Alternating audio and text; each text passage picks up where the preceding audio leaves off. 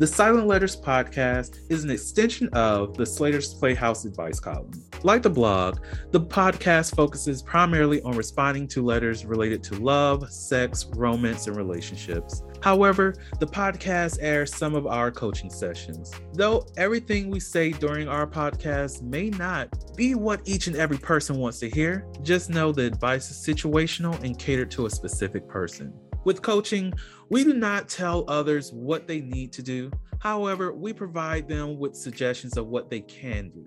Our coaching sessions are not a replacement for therapy. We focus on the future and look to the past for guidance only. If you desire to have a coaching session with us, please schedule your appointment on our website.